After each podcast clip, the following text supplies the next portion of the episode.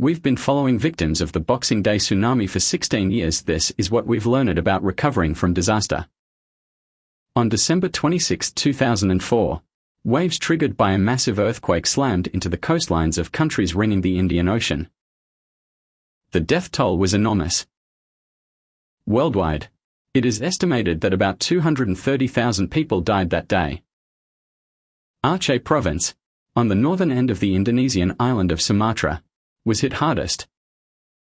There, more than 160,000 people, nearly 5% of the local population, were killed. In the worst hit areas, survivors lost their homes and livelihoods and saw their communities reduced to rubble. Over the months that followed, governments, religious organizations, NGOs, and individual people delivered substantial support for humanitarian assistance and rebuilding.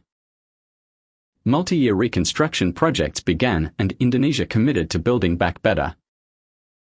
Much of what has been learned from that disaster is relevant when considering how the world will recover from the coronavirus pandemic.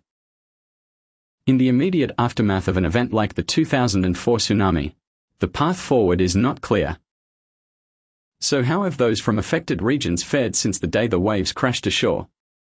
Over the last 16 years, we have followed people and their families who were living along the coasts of Aceh and northern Sumatra, the two most northerly provinces in Sumatra, as part of the study of the tsunami aftermath and recovery star. Experiences of the disaster and its aftermath, and the meaning people take from them, have varied. One young man we spoke to lost his wife, child, and 27 other family members in the disaster, but has since remarried. He says that the time since the tsunami has taught him that life sometimes brings happiness and sometimes not, but that affection is critically important. Another young man who lost a wife and child has also remarried. But he told us that the time since the tsunami has not brought any positive changes in his life, though he is deeply committed to earning the money to support the education of the two young children he now has. A flattened village, Banda Aceh, December 28, 2004. The country took the full force of the huge earthquake and tsunamis that swallowed entire coastal villages. EPA State Palace Babror. Our data covers the population before the disaster and measures exposure to the disaster in terms of impacts on both places and people. We have been able to measure the disaster's various impacts on well-being and shed light on some of the key drivers for recovery. Mortality and health. Death is the most extreme consequence of exposure to a disaster. Some deaths are immediate, but others may occur over the years as sustained exposure to stress takes its toll. Teasing out how disasters affect mortality risks is complicated, but can provide clues about what will happen when disasters strike in the future.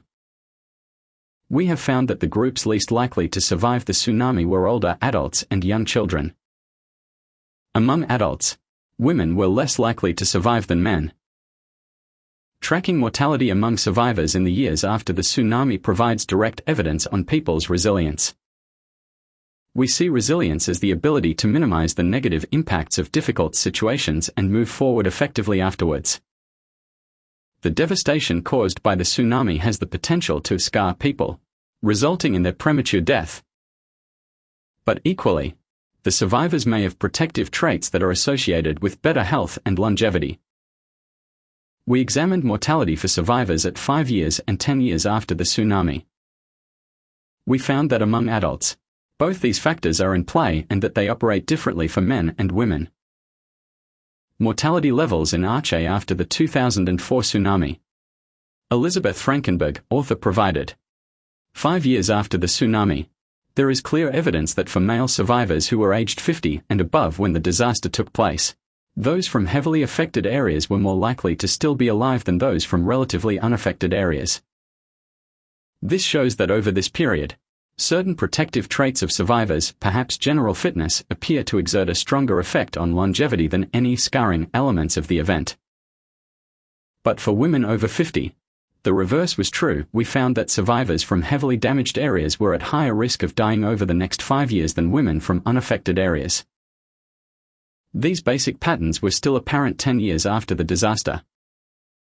But by this point, the evidence shows that in particular, Post-traumatic stress for older men or the loss of a spouse for older women decrease the likelihood them still being alive. Although the two events are of course extremely different, these results should encourage us to reflect on what the long-term health effects of the COVID pandemic might be. We've also been looking at the evidence for how the extraordinary stresses of the tsunami affected survivors' health and well-being. A large fraction of the people in our study reported high levels of post-traumatic stress symptoms for some. These resolved quickly but for others, they persisted for several years. Our evidence shows that 13 years after the tsunami, adults who directly experienced the tsunami had thicker waists, were more likely to have elevated inflammation levels indicating infection or illness, and more likely to have difficulties regulating glucose levels.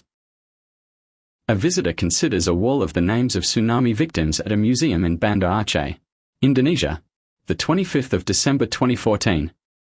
Adi Weda, EPA. These patterns point to a long-term scarring that gets under the skin and will likely affect disease progression and mortality in the years to come. Specifically, several established biological markers indicate that some survivors who directly experience the tsunami are at higher risk of chronic illnesses such as heart disease and diabetes. Again, this raises questions as to how the stresses of the COVID 19 pandemic will affect long term health. For very young children, we found that exposure to the tsunami could leave its mark on growth. Child height is a powerful predictor of health, mortality, and socio-economic status in adulthood. It is largely determined in the first few years of life we document that children who were in utero at the time of the tsunami were small at birth and significantly shorter at age 3. For many of the children, these deficits were made up in subsequent years and they eventually attained the same height, given age and gender, as peers not yet conceived when the tsunami took place. This suggests that, at least in this dimension of well-being, resilience is high, although we cannot rule out longer-term consequences of rapid catch-up growth that may be linked to elevated risks of poor health in adulthood. Other outcomes. We have focused here on differences in the evolution of health by level of exposure to the tsunami and the stress it caused. But efforts to help affected populations meet basic needs and recover after the disaster changed the environment, possibly in ways that positively affected people. Indeed, the results for children's nutritional status are likely attributable, at least in part, to improvements brought about by humanitarian assistance and reconstruction. In addition to providing immediate help for things like water, food, clothing, and shelter, over time assistance programs provided work opportunities as well as funds and materials to rebuild houses, schools, health facilities, community centers, mosques, roads, and other infrastructure. These efforts were extremely successful. A carpenter builds a barrack for Acehnese refugees. January 2005. Nani Afrida, EPA. We found that among those who owned homes that were destroyed, 80% had a replacement house within five years of the disaster. Those who were economically worse off before the tsunami were more likely to receive an assistance house. Both quantitative data and in-depth interviews suggest that the housing program was the most important type of assistance people received. Opportunities for paid work are also fundamentally important for people's economic recovery. Early programs offering food in return for cleanup work and the massive reconstruction program undertaken to build back better provided such opportunities. The end result was a rise over time in the proportion of adults who reported working, an impact that was strongest for prime age men but made less of a difference for older men, for whom the strength requirements of the work may have been too much. And we found an uptick in work for pay rather than unpaid work or family care among women from heavily damaged areas in the aftermath of the disaster. Not all of those who wanted jobs were able to find them nearby migration towards heavily damaged areas picked up quickly, both because those who had left shortly after the tsunami returned home and because people from undamaged areas moved towards the work opportunities that arose from reconstruction. This offset some of the population losses from people dying in the tsunami or moving away from the damage shortly afterwards.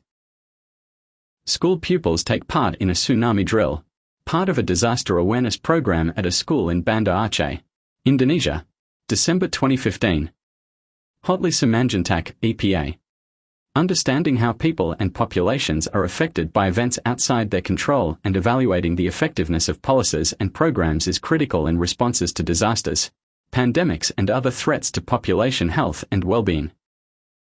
The implications of these events are complex and continuously evolving, and patterns vary with age, sex, and other socio-economic and demographic characteristics. It is difficult to overstate the diversity of experiences and outcomes in the years following the tsunami, and it is critically important that we understand the factors that drive this diversity. Our research highlights the importance of policies that mitigate post traumatic stress, help people get back into stable housing, and provide opportunities for paid work. They have important benefits for physical and for psychosocial health, as well as for economic well being. As the world continues to struggle with COVID and attempts to restart economic progress, safety nets that address health, stable housing, and economic opportunity are likely to pay off. This article was first published on The Conversation. Subscribe to the Australian Emergency Services magazine.